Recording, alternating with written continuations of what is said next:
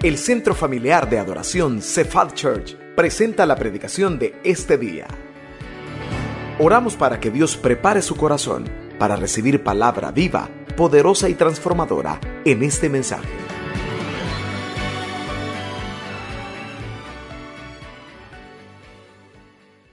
Vamos a ver en pantalla el título del mensaje de hoy, Nuestra unión con Cristo. Vamos a ver hoy la parte 1, porque este mensaje va a llevar dos domingos. Nuestra unión con Cristo, parte 1. Y quiero que vean en su Biblia, por favor, Romanos 8, 38 y 39. Lo vamos a leer juntos, solo que en vez de cantado, hoy sí va a ser leído. Dice, por lo cual estoy seguro, lea, que ni la muerte, ni la vida, ni ángeles, ni principados, ni potestades, ni lo presente, ni lo porvenir, ni lo alto, ni lo profundo. Y por si se nos quedó algo, ni ninguna otra cosa creada nos podrá, ¿qué dice ahí iglesia?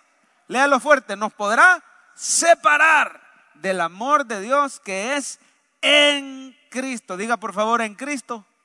En Cristo Jesús, Señor nuestro. Acompáñame en una oración. Padre, te pedimos que nos hables acerca de este tema tan importante de nuestra unión contigo. Gracias por esta verdad que va a transformar muchas vidas como ha transformado la mía. Yo te pido, Señor, que con tu Espíritu Santo nos puedas hablar claramente, nos puedas traspasar con tu palabra, puedas romper cadenas, que el impacto sea mayor que el que tendría simplemente un buen discurso, porque oradores hay muchos y son mejores que tu servidor. Pero hoy vamos a, a leer la perfecta, preciosa y poderosa palabra de Dios, palabra viva y eficaz, más cortante que toda espada de dos filos, que llega a lo profundo del alma y transforma la vida de los seres humanos. Yo te pido que hagas el milagro de la predicación, que seamos impactados por tu palabra y vivamos diferente como resultado, Señor, de esta prédica. En el nombre de Jesús, tu pueblo dice, Amén. Pueden sentarse ahí en casa, los hermanos que están aquí en presencial también. Lo más importante que este pasaje dice, en pocas palabras, es que el cristiano y Dios son inseparables. Puede decir conmigo, inseparables. A ver, vamos a decirlo y vamos a verlo en pantalla. Dios y yo somos inseparables. ¿Quién lo quiere decir en voz alta, por favor? Dios y yo somos inseparables. Dígale a la persona que tiene a la par, aunque esté lejos de esa persona, Dios y tú son inseparables. ¿Qué quiere decir inseparable? Las parejas se separan. Las buenas parejas duran juntos hasta que la muerte los separe. Pero en el caso de Dios y nosotros, ni la vida ni la muerte nos puede separar del amor de Dios. Usted y yo, usted y Dios están unidos, hermano, están conectados de una manera indisoluble. Esa sería la palabra. No hay manera que nada los pueda separar. Le voy a decir algo, ni siquiera usted mismo podría hacer que se separen de Dios. Al verdadero creyente, cuando Dios lo agarra, lo convierte, lo transforma y ya no hay manera. Quizás no, no quiere decir que no nos alejemos de Dios por un tiempo los cristianos. No quiere decir que no nos enfriemos. De hecho, yo conozco personas que en esta cuarentena medio se enfriaron por un ratito o se alejaron o volvieron a patear el cable o a patear el alambre, como dice el pastor Francisco. Por cierto, está muy bien él de salud, le manda muchos saludos a todos y con el favor de Dios y con las oraciones, prontamente él se va a integrar. Un saludo a nuestros amados pastores que nos ven desde casa.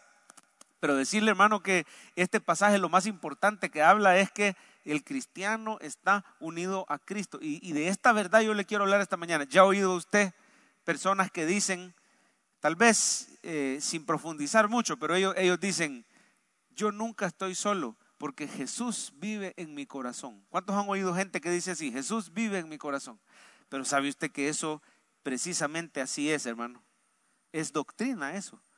Realmente a través del versículo podemos ver que el cristiano siempre está unido a Dios, a Cristo, y nunca puede ser separado. Si usted se fija al final del pasaje, hay una frasecita que es clave. Dice, en Cristo Jesús, Señor nuestro. Pueden decir, en Cristo, por favor. en Cristo. Hay un montón de versículos en la Biblia. Casi la mayoría de las cartas de Pablo hace referencia a los cristianos como aquellas personas que están en Cristo. Imagínense, en quiere decir adentro de. Estamos en Cristo. Hoy quiero hablarle, hermano, de esa unión de Cristo con su iglesia o de esa unión de Cristo con el cristiano. Cuando usted creyó en Jesús, fíjese que el Espíritu Santo entró en su cuerpo, hizo de su cuerpo el templo y la morada del Espíritu. Y si usted me pregunta hoy, ¿dónde está Jesús? La respuesta es doble. En primer lugar, está sentado a la diestra de Dios, correinando con el Padre. Toda potestad le dada en el cielo y en la tierra. ¿Cuántos creen que Cristo reina en el cielo y en la tierra? Amén. Pero también sabe dónde más está. En tu vida, en tu cuerpo, en tu corazón. A través del Espíritu Santo.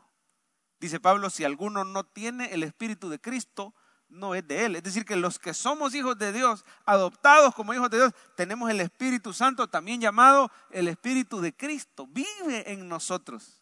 Y sabe qué, hermano, a través de esa eh, unión, se le llama unión mística. Quiero, quiero pedirle por favor que la diga conmigo. Diga unión mística. La unión mística es una doctrina que nos enseña, hermano, que Cristo vive en nosotros que nada lo puede alejar de nosotros. Es más, le voy a decir algo, ni aun cuando pecamos, ¿sabía usted que cuando peca, usted peca en presencia de un Dios santo? Eso nos debería de hacer temblar de temor a Dios. Si estuviéramos conscientes de nuestra unión con Cristo, el Espíritu Santo no es que se vaya y va a dejar al cristiano. David tenía terror que eso le pasara cuando había pecado. Dijo, Señor, no apartes de mí tu Santo Espíritu. Pero ese versículo no enseña que el Espíritu abandona al creyente. Al contrario, Pablo dice, no contristéis al Espíritu Santo con el cual fuisteis sellados para el día de la redención. Usted y yo le pertenecemos a Cristo. Usted lleva el sello del Espíritu. Y cuando peca contrista, al Espíritu Santo. ¿Sabe que tan unidos estamos al Espíritu que uno se siente triste? ¿Cuántos sinceramente se sienten tristes cuando le fallan al Señor? Levánteme la mano si usted se siente triste. ¿Sabe, hermano, que así de unido estás con Dios? Que el que está triste porque pecaste es Dios y tú te sientes triste. Dígame si no hay parejas tan unidas, pero tan unidas, que cuando ella está triste, a él le duele también. Esposos, dígame si no es cierto. ¿A usted le duele ver triste a su esposa? Esta semana partió a la presencia del Señor uno de nuestras mascotas, Tofi. Ya le voy a hablar un poquito más de Tofi. Se murió Tofi, uno de nuestros perritos. Y la más afectada en la casa era mi esposita Yanin. Y yo le voy a ser sincero, de verla llorar a ella, ya estaba llorando yo también, pero no estaba llorando por el chucho, estaba llorando por ella. Porque cuando ella está triste, yo estoy triste. ¿Sabe, hermano, que cuando el Espíritu se contrista dentro de nosotros, nosotros nos sentimos tristes también? Así de unido estás con Dios. Esta mañana el mensaje es sencillo. El Espíritu Santo vive en ti. Tú estás unido a Cristo y nada ni nadie te puede separar. Recibe consuelo esta mañana, hermano, y recibe edificación y exhortación también porque hay implicaciones prácticas del hecho de estar unidos a Cristo. Nada ni nadie nos puede separar. Solo antes de pasar a la, descripción bíblica de esta unión, solo quiero, hermano, decir, ¿se acuerdan en la Biblia cuando Jesús dice que en los últimos tiempos nos van a decir, porque tuve hambre y me diste de comer, tuve sed y me diste de beber? ¿Cuándo hicimos eso, Señor? Y Jesús va a decir, por cuanto lo hiciste a uno de estos mis hermanos más pequeños, ¿qué dice Jesús? A mí lo hiciste. Tal es la unión de Cristo con el cristiano, que bendecir a un cristiano es como bendecir a Cristo. ¿Se acuerdan cuando Saulo perseguía y asolaba a la iglesia? Y le salió al encuentro nuestro Señor Jesús y lo botó al suelo cuando iba entrando a Damasco y le dijo, Saulo, Saulo, ¿por qué persigues a la iglesia? Así le dijo, hermano. ¿Cómo le dijo? Saulo, Saulo, ¿por qué me persigues? Yo soy, y Saulo asustado en el piso, ciego, vislumbrado, dijo, ¿quién eres, Señor? yo soy Jesús a quien tú persigues. Y Saulo le pudo haber dicho, si yo no te persigo a ti, yo persigo a la iglesia. Pero Jesús dijo, lo que es la iglesia es conmigo, porque estamos unidos. Tú estás unido a Cristo, hermano, y el que se quiere meter contigo se las tiene que ver antes con el Señor. Y Él dice que te tiene guardado en el hueco de su mano y Él dice que te tiene resguardado como la niña de sus ojos. ¿Cuántos alaban al Señor por esa unión mística con Cristo? ¿Le puede dar un aplauso esta mañana al Señor? Porque Él te tomó y Él se hizo uno, dice la palabra de Dios, ya no serán más dos, sino una sola carne. Grande es este misterio, hablando de los esposos. Mas yo digo esto, dice Pablo, de Cristo y de la iglesia. Ya no son más dos, sino una sola carne. Tanto es así, hermano, que a nosotros se nos llama el cuerpo de Cristo.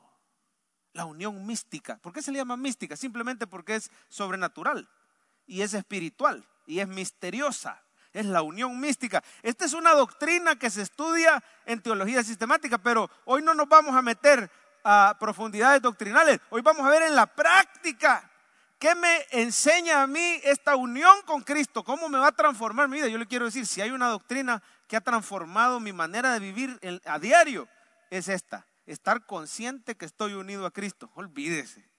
Adelantándome un poquito, se quita el temor. No, si siempre estoy en presencia del Dios Todopoderoso.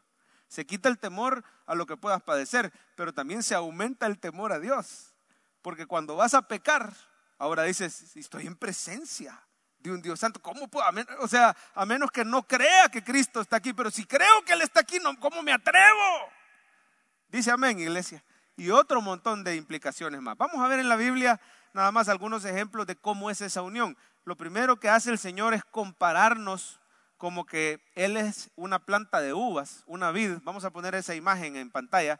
Él es una vid y nosotros somos los pámpanos. Mire usted ahí qué bonito en pantalla. Ahí está la vid, el tronco, ¿verdad? La raíz. Y nosotros somos las ramas que llevan mucho fruto. Mire cómo dice la palabra en Juan 15, 5. Yo soy la vid, dice Jesús, vosotros los pámpanos. El que permanece en mí y yo en él, este lleva mucho fruto. ¿Cuántos quieren llevar mucho fruto para la gloria de Cristo? Amén. Porque separado de mí, nada podéis hacer. Volvamos a la imagen de la vid, por favor. ¿Qué le pasa a esa ramita si es arrancada y es cortada de la vid? Tarde o temprano, ¿qué? Se va a marchitar, va a morir, se va a secar. ¿Va o no va a dar fruto esa ramita? ¿Hay esperanza para una rama que está cortada de la vid?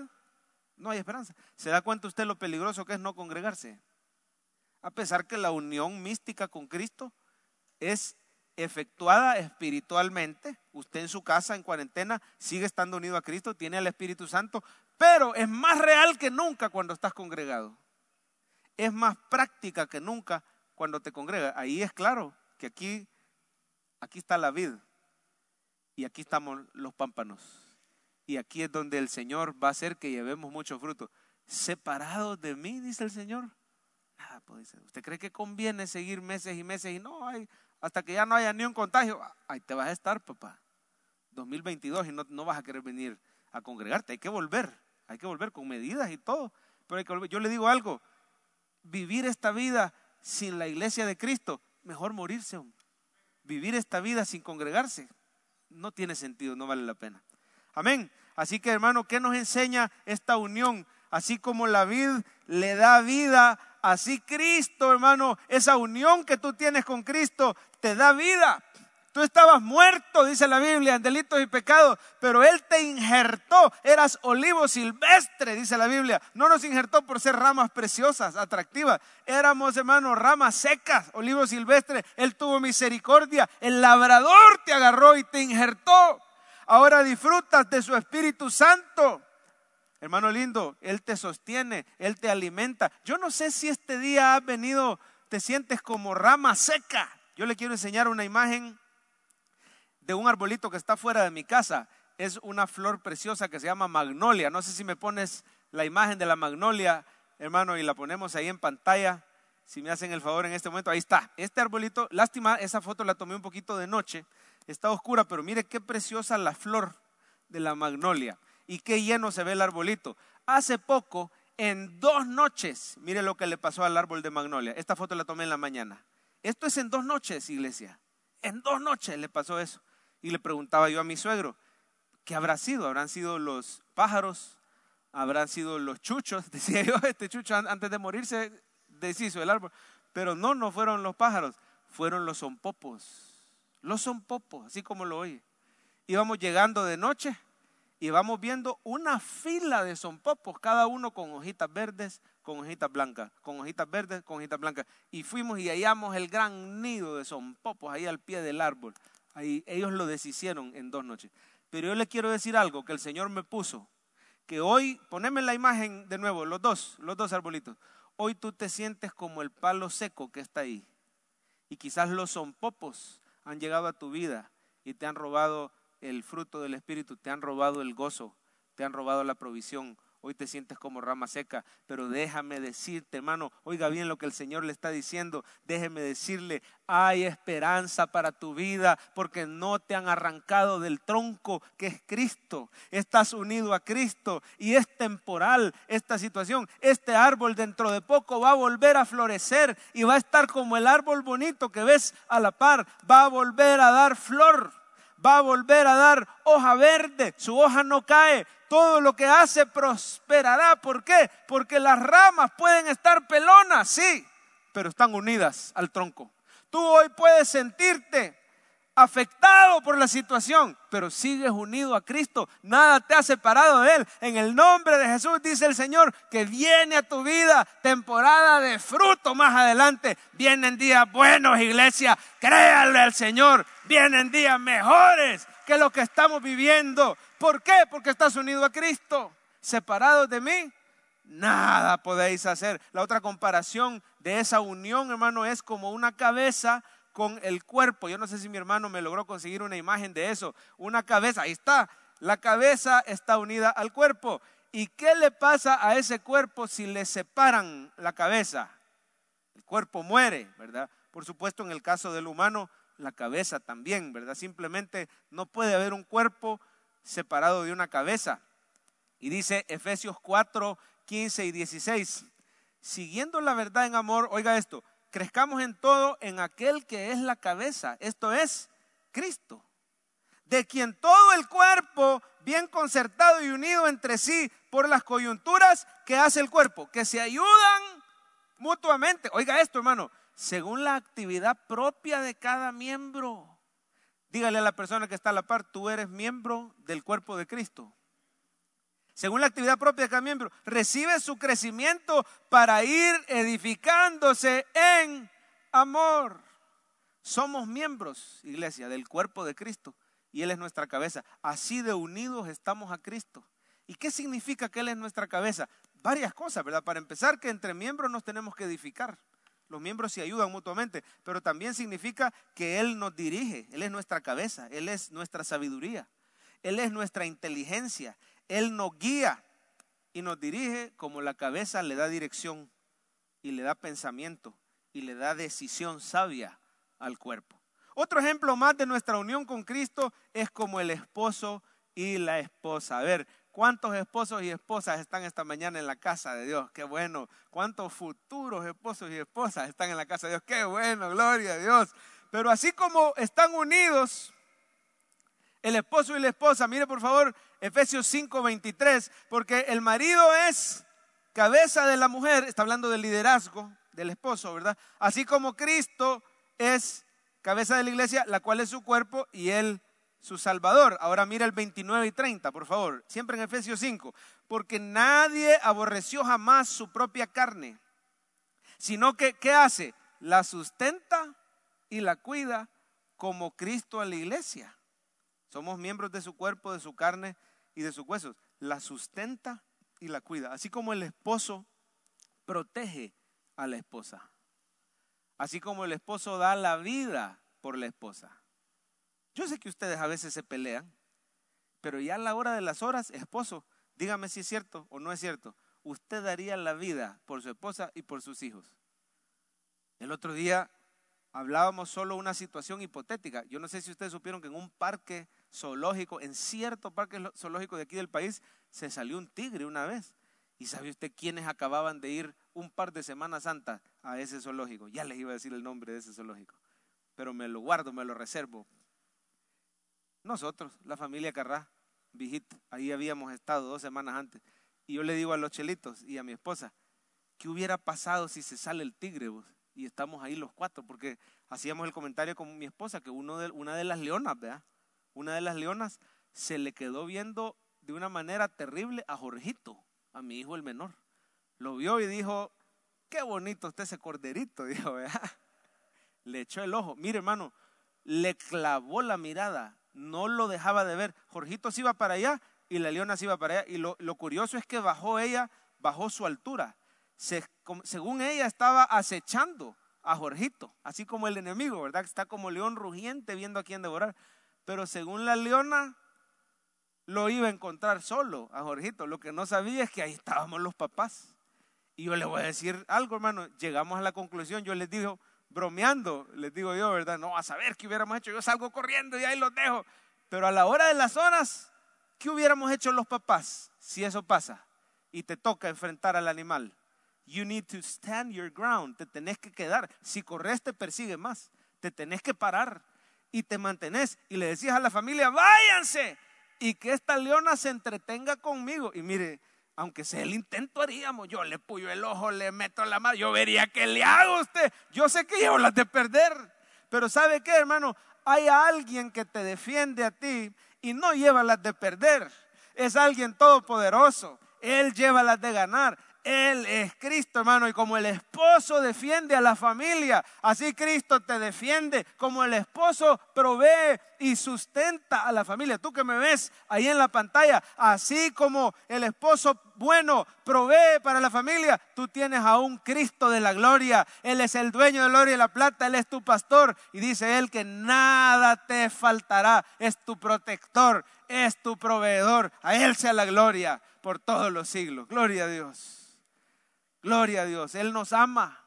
No hay como sentirse deprimido, no hay como sentirse solo. Claro, no es que no pasamos baches, pero Él es nuestro consolador.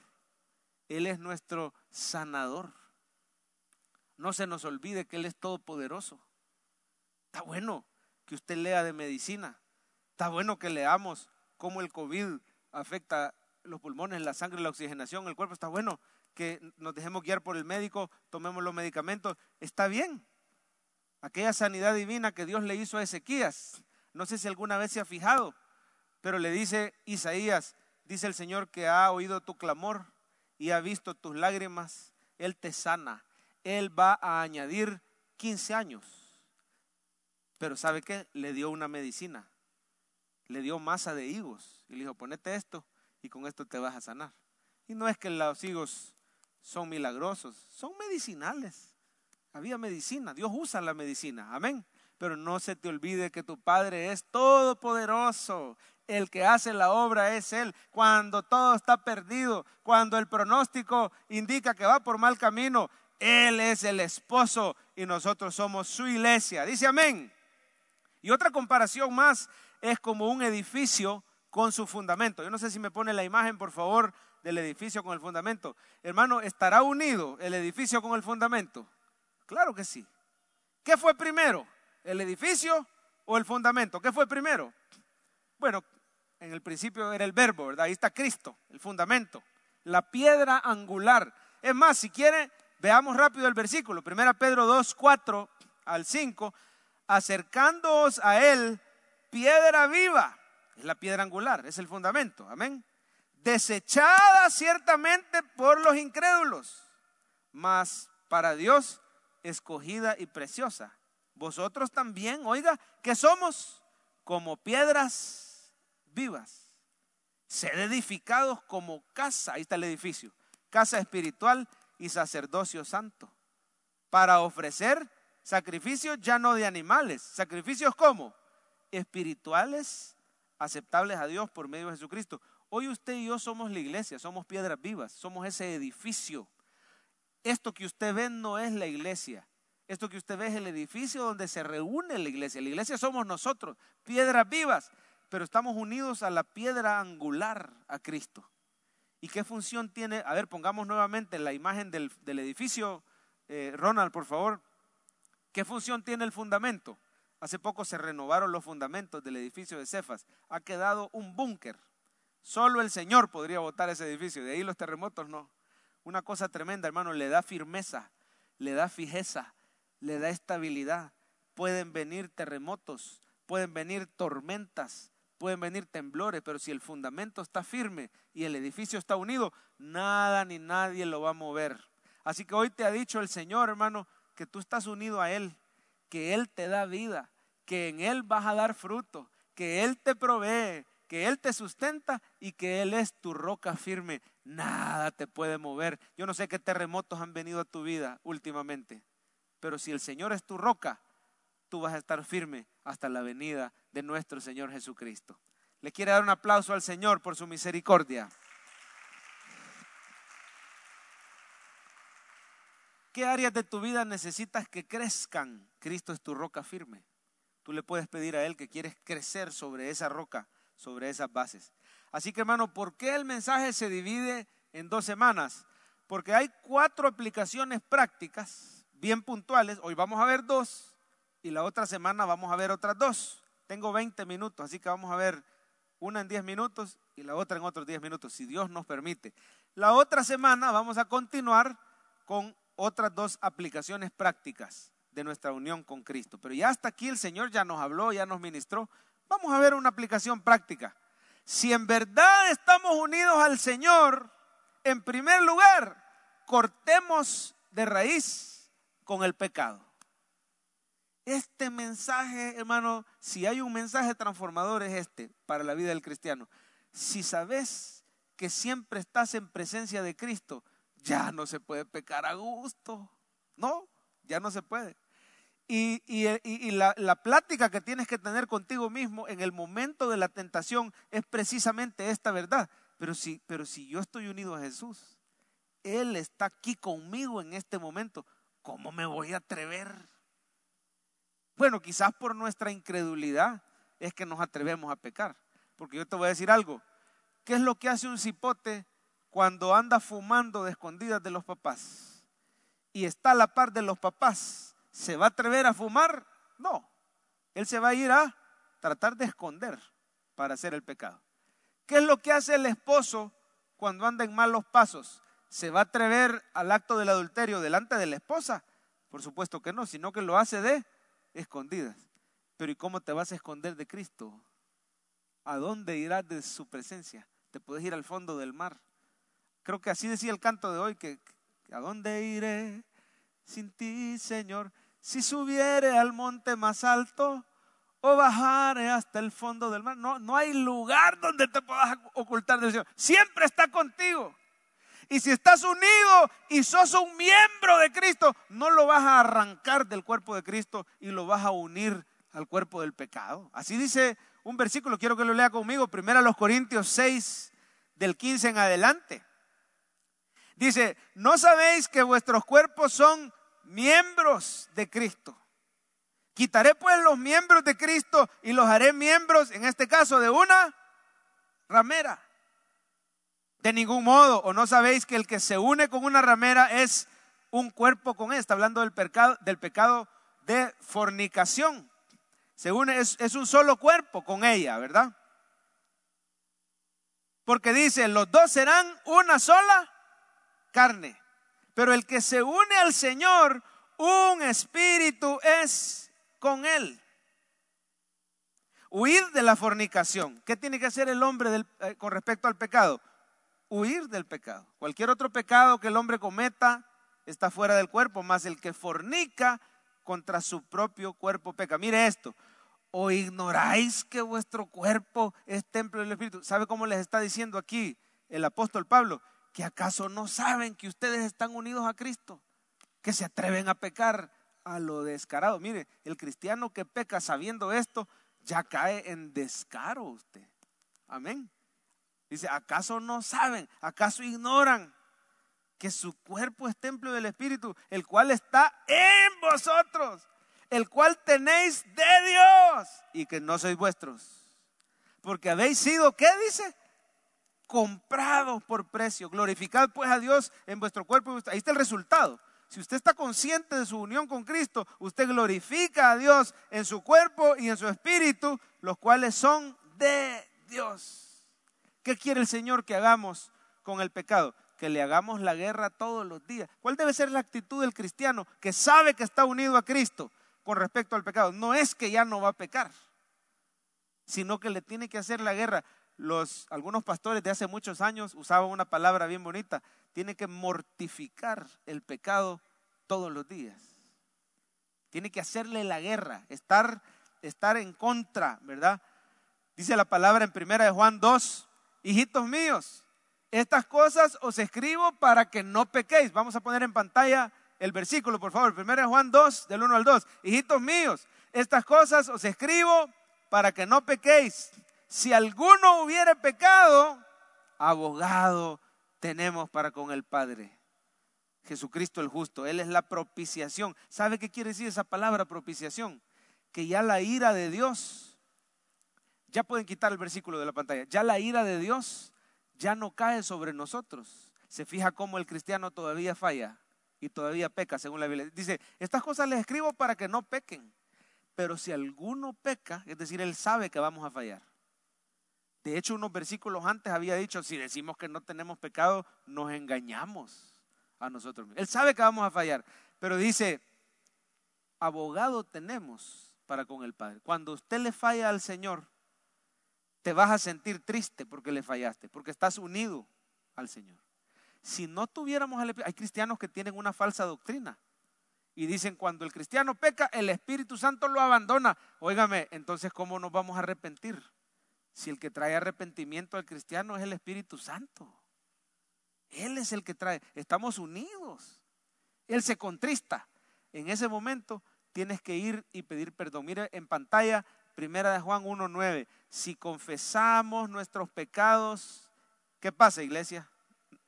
Él es fiel y justo. ¿Para qué? Perdonar. ¿Qué sería lo contrario? Condenar. No somos condenados. Para perdonar nuestros pecados y limpiarnos de toda maldad. Hacerle la guerra al pecado. Y parte de hacerle la guerra al pecado, hermano, es que uno solo a veces se autoengaña y dice, sí, hombre, estoy luchando, pero en realidad no es que estás luchando, estás cayendo.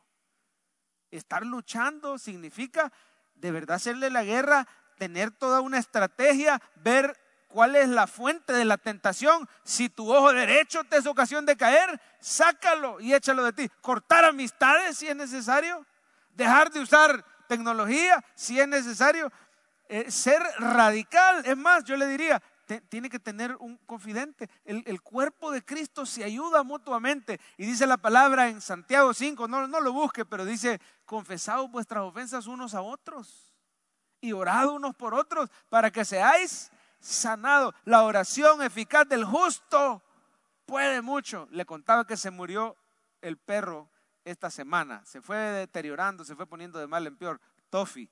Y ahí en la casa vive el hijo de Tofi. Vive Caramelo. Así que se murió Tofi, ¿verdad? No resistió. Ya después de, tenía un padecimiento ahí y se le daba una pastilla todos los días. Ya por último no respondía ni a la pastilla. Entonces al ponerle medicamento en la, en la venita, tampoco eso resistió y nos informaron que el perrito falleció. Estábamos bien afectados ahí en la casa triste, ¿verdad? ya en el 2020 pues ya no nos extraña nada, ¿verdad? Pero entonces, eh, eh, y, para coronar las cosas, parece que Messi se quiere ir. Es que este 2020 ha estado terrible, ¿verdad? Pero bueno, tema aparte, le decía, hermano, quedó el otro chucho. Y entonces como familia estamos dedicándole bastante tiempo dentro de lo posible a Caramelo, al otro chuchito que quedó porque se ha deprimido porque pasaba para arriba y para abajo persiguiendo ardillas, persiguiendo zanates, persiguiéndose el uno al otro, y hoy que no está el otro chucho, pasa triste el caramelo, solo en una esquina, hasta acabó un hoyo y ahí pasa como acostado, ¿verdad? Mi esposa no me deja mentir, en el hoyo, ahí en el jardín pasa deprimido porque se murió su papá. Entonces en la mañanita tempranito salí yo con el café en la mano izquierda y me agaché y lo estaba sobando con la mano derecha a Tofi. Solo me ensucié la mano derecha. Ya cuando me avisan que ya estaba el desayunito, volví a entrar. Y mi esposa, con el amor que la caracteriza, me dijo, anda, lávate las manos. y entonces yo le hice caso, ¿verdad? Hay que someterse, si no, no hay desayuno. Y dije yo, solo la mano derecha me ensucié, solo esa me voy a lavar, porque la otra siempre tuve el café en la mano, no me la ensucié. ¿Y ha tratado usted alguna vez de lavarse la mano, una sola mano, sola? Se podrá. Mire, ahí estaba puro dundo yo con el café en la mano izquierda y quise agarrar jabón líquido, no podía. Me desesperé, agarré la barra de jabón Protex, abrí la llave y empiezo. ¿Se puede lavar uno solo la mano, una sola mano, solita, hermano? ¿Cree usted que es una buena limpieza de la mano? No, no. ¿Por qué? ¿Qué falta? Hay jabón, hay agua, ahí está la mano chuca, están todos los elementos, pero ¿qué falta para lavarse bien? La otra, ¿qué? La otra mano. Entonces, una mano lava a la otra. Si usted quiere una verdadera limpieza interior, si usted quiere cortar de raíz el pecado, ahí está el Espíritu, ahí está nuestro pecado, ahí está el agua del Señor, pero necesitas a otro miembro del cuerpo de Cristo que te escuche, que ore contigo y que te venga a ayudar. Y entonces con el Espíritu Santo uno lava al otro. Ahí estuve, le voy a ser bien sincero, puse el café en el tanque del inodoro. Ahí lo puse un ratito, ¿verdad? Y ahí ya con las dos manos, ¿verdad? Ya me lavé a la carrera porque ya huelía bien rico el desayuno. Y me lavé y salía lodo, ¿verdad? Estos chuchos como viven afuera son lodosos. Usted medio los toca y hacen lodo a las manos. Pero hermano, en nuestro caminar por este mundo, aunque no querrás, le vamos a fallar al Señor. Pero puedes todos los días venir confiadamente al trono de la gracia. Y puedes confesárselo al Señor. Y yo no sé si tienes un hermano en Cristo de confianza al que le puedas hablar y le puedas decir, pastoreame vos fíjate que la estoy regando en esto, con el carácter. La estoy regando con la ira, le volví a levantar la voz a mis hijos, a mi esposa, a mi esposo. Fíjate que estoy luchando con la mentira. Fíjate que estoy luchando. Y son cosas vergonzosas muchas veces. Pero que tengas a alguien, de preferencia las hermanas con una hermana y los hermanos con un hermano en Cristo, de confianza. Que, que, que, no vaya a ser la regazón, ¿verdad? Tiene que ser alguien maduro, yo estoy a la orden, hermana Yani está a la orden, los pastores de red, los líderes están a la orden. Pero hay que tener a alguien, hay que tener otra mano que nos ayude a esa limpieza. Dice amén, iglesia. Así que tome en serio cortar con el pecado. La segunda aplicación práctica, y con esta vamos terminando el mensaje de hoy. Si en verdad estamos unidos al Señor, sirvamos a los hermanos en Cristo y reconciliémonos con ellos. ¿Sabe lo que nos enseña nuestra unión con Cristo, hermano? Nos enseña que somos miembros de un cuerpo. Y no puede ser miembro de un cuerpo y estar peleado con otro miembro. Eso en medicina se llama enfermedad autoinmune. El mismo cuerpo rechaza al mismo cuerpo, pero esa persona no es saludable, esa persona no es feliz, esa persona siempre está enferma. Pero un cuerpo saludable, hermano, tiene miembros con diferentes roles la mano no está celosa del pie. Tiene diferente función del pie.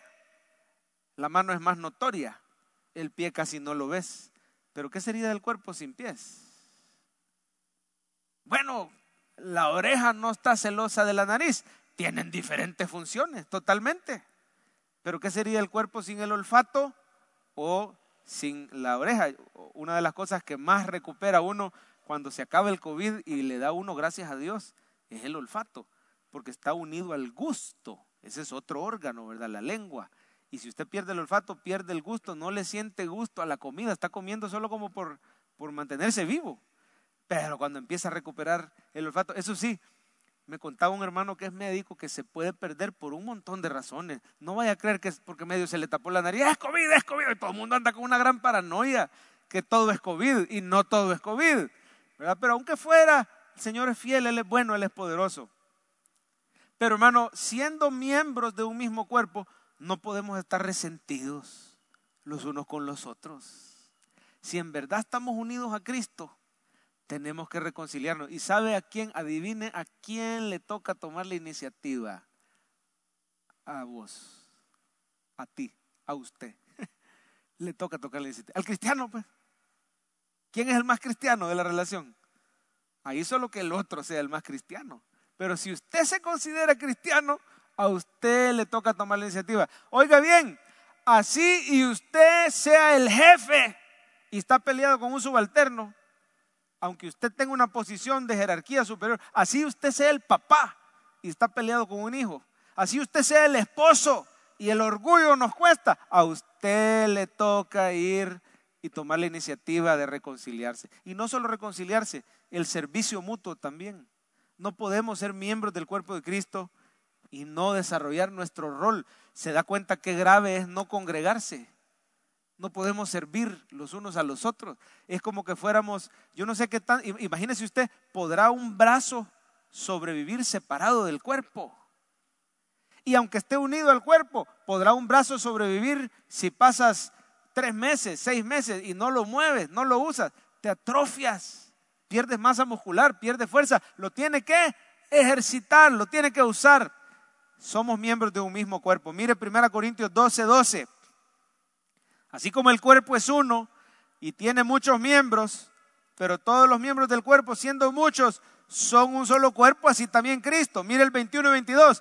Ni el ojo puede decir a la mano, no te necesito, ni tampoco la cabeza a los pies, no tengo necesidad de vosotros. Antes bien, los miembros del cuerpo que parecen más débiles son los más necesarios. Dígale al que tiene cerca, tú eres importante en el cuerpo de Cristo. Dígale por favor, tú eres necesario en el cuerpo de Cristo. No, no sobras. No sobras ni eres innecesario. Eres importante y eres necesario porque eres miembro del cuerpo de Cristo. Tienes que incorporarte, tienes que retomar el servicio con precauciones, pero hay que retomarlo. Tienes que tomar la iniciativa y ponerte en paz con esa otra persona. Mire Romanos 12, 4. De la manera que un cuerpo teniendo muchos miembros, pero no todos los miembros tienen la misma función. Así nosotros, siendo muchos, somos un cuerpo en Cristo y todos miembros, oiga esto, miembros los unos de los otros. No solo eres parte del cuerpo de Cristo, eres parte de tu hermano en Cristo. Somos miembros los unos de los otros. Somos una familia. Son verdades que fluyen de nuestra unión con Cristo. De manera que teniendo, ahí está el servicio, teniendo diferentes dones, según la gracia que nos es dada, si el de profecía, úsese conforme a la medida de fe, si de servicio, en servir, el que enseña, en la enseñanza. ¿Cuál es tu don? ¿O cuál es tu talento? El que exhorta, este es un consejero en la exhortación. El que reparte, esta es una persona bien dadivosa, con liberalidad. El que preside, este es un líder de Life Group, con solicitud. El que hace misericordia, alguien con un gran corazón por los necesitados, lo haga con alegría. Así que hermano, no podemos vivir con odio, con resentimiento o con apatía, con ociosidad dentro del cuerpo de Cristo. Tenemos dones y tenemos que ejercitarlos y ejercerlos. Cuando yo estaba pequeño recuerdo la historia de un niño de mi edad que estaba jugando con su hermanito, dice que iba persiguiendo al hermanito y me acuerdo, yo, yo esa historia la, la escuché con terror cuando era niño, porque un, un hermanito perseguía al otro, de repente el que iba adelante aventó una puerta de hierro para que no lo alcanzaran y el hermanito chiquito metió la mano y la puerta de hierro le voló el dedo índice, pero cortado completo, así cayó el dedito, cortado. Dice que el hermanito y no estaba la mamá y no estaba el papá. ¡Ah! Empezó a dar gritos el hermanito y gorgollones de sangre y, bueno, y el dedo ahí en el piso. La, la, la muchacha que les ayudaba, la empleada doméstica, fue bien inteligente. Agarró el dedito, lo metió en hielo y como pudo llamó a la mamá, llamó a la ambulancia. Se han llevado al niño con la mano, con un torniquete y con el dedo en hielito, en un vasito con hielo, iba el dedo así cortado con las venitas y todo, iba el dedo. Y mire, dijo el doctor que le lograron salvar el dedo al niño. ¿Y sabe cómo se sabe que el dedo se salvó? Bueno, empezó a tomar un color diferente, ¿verdad? Pero cuando lo conectaron y lo cosieron y quedó una cicatriz mínima. Hoy, hoy ya grande el cipote, usted ni se lo nota, ¿verdad? Aunque yo cuando lo veo le digo, déjame ver el dedo, déjame ver el dedo, porque es una gran historia, ¿verdad? Y ahí se ve una medio línea. Pero él, yo sé que el dedo le quedó bien porque le quedó con completa movilidad, le quedó con completa utilidad, le quedó tal vez un poquito, él dice que un poquito menos de sensibilidad, pero aparte de eso el dedo quedó completamente útil. ¿Qué es lo que lo salvó? El haber metido ese dedo en hielo y el haber corrido. Y el doctor le dijo, si no lo metías en hielo, esto se necrosaba, el tejido se moría y ya no había manera de volverlo a pegar. Hermano, muchos de nosotros en esta cuarentena nos hemos sentido como miembros cortados. Pero quiero decirle de parte del Señor que el que te ha preservado en hielo es el Señor. Tú eres un miembro del cuerpo de Cristo. Y quizás digas, ay, ya me oxidé, ya ni me acuerdo cómo es eso de servir al Señor. Pero confíe en el nombre del Señor, vuélvase a congregar. Cuando llegue el momento de la fecha, crea que esa fecha, creamos que esa fecha nos la ha puesto el Señor. Así y suban un poquito los casos. Han venido bajando por 20 días. Ayer hubo menos de 100 contagios. Pero es posible que por la reapertura el presidente pasa anunciando que puede ser que haya un aumento. Si el aumento no es desmedido, aunque suba un poquito, entiendo yo que la, apertura económica va a continuar. Ahora, en algunos países han vuelto atrás, pero si esto sigue como va, yo le quiero animar, vuelva a congregarse, vuelva a servir, vuelva a ser útil en el cuerpo de Cristo. Y si el enemigo ha logrado sembrar cizaña entre usted y otra persona, tome la iniciativa y vaya y pídale perdón usted. Y después que le hayas pedido perdón, el Señor va a poner el momento, Él va a poner las palabras y se va a dar una reconciliación completa, porque somos miembros los unos de los otros. Antes de terminar, solo le quiero contar esto. A mí me preguntan amigos cercanos, amigos que, que esto del COVID les ha dado terror yo tengo amigos y conocidos, no sé si usted tendrá gente así, que en los cinco meses y pico que llevamos, casi seis, no han salido una vez. ¿Y cómo haces con el súper? Me lo traen. ¿Y cómo haces con otras necesidades? Todo me lo traen. Uno de ellos yo lo molesto porque no sale, no sale, no sale y se enfermó. En la casa se enfermó, no, sé, no sabemos cómo. Le digo yo, el del agua cristal te lo ha de haber pasado, ¿verdad? Y se ríe, pero gracias a Dios no se le agravó. Hay gente que no ha salido y me dicen, mira, Carrá, porque uno de ellos no son cristianos, y a vos no te da miedo volver a la iglesia. Y le voy a ser bien sincero, hermano, sí un poquito, ¿verdad? Ah, cuando, me, cuando estuvimos hablando con mi papá y con los hermanos, el tema de la reapertura, claro que da un poquito de temor. Pero ¿quieres saber la razón por qué decidimos, por qué estoy aquí? Porque soy el pastor. Ni modo, ¿verdad? No, mentira. ¿Quieres saber las tres cosas, sinceramente, que me dijo el Señor, por las que no tuve más que regresar? Y estas mismas tres cosas te las quiere decir el Señor a ti en este día. La primera, y que no, y que no te acordás que mi palabra dice, no dejando de congregarse como algunos tienen por costumbre. Y que no te acordás que mi palabra dice, en los postreros días el amor de muchos se enfriará que no sabes que estás en grave peligro espiritual al dejar de congregarte. Habían domingos, yo ya le confesé que habían domingos que a mí me daban ganas de agarrar para la playa. ¿Por qué? Porque este mundo, mire, te arrastra. Si te dejas de congregar, se hace costumbre. Y la Biblia dice, no dejando de lo necesario. Jamás va a ser lo mismo en línea, jamás. Claro, por el momento ha sido necesario y qué bueno que está sintonizando. Pero eso fue lo primero que me dijo el Señor, hay que congregarse. Y lo segundo que me dijo el Señor, y que no estás seguro para dónde vas si te morís. ¿Y para dónde vas pues? ¿O qué crees que, que esta vida va a ser para siempre? Y si morís y si te toca, si no te toca no te vas a morir. Y si ya te tocaba, aunque te cuides, y que no sabes para dónde vas, pues, para arriba o para abajo. A ver, ¿cuántos van para arriba con el Señor? Levanta la mano. Y entonces, ¿cuál es el miedo? No es que vamos a ser imprudentes, ¿verdad? Yo me quito la mascarilla a la hora de predicar, tenemos bastante distancia. El resto del tiempo la ando puesta por amor a los demás, por, por cuidarme yo también, por mi familia. Tomamos precaución, pero no es lo mismo precaución que miedo. Y que vamos a pasar encerrados dos, tres años. ¿Y usted cree que la vacuna es garantía que se va? Ya me van a bloquear el video por hablar mal de la vacuna, ¿verdad? Pero bueno, eh, son buenas, son buenas las vacunas. Si puede, póngasela. Pero la vacuna, pero la vacuna no es la solución. La confianza en Cristo es la solución. Amén. Gloria al Señor. Y mientras pasan los hermanos, le cuento la tercera.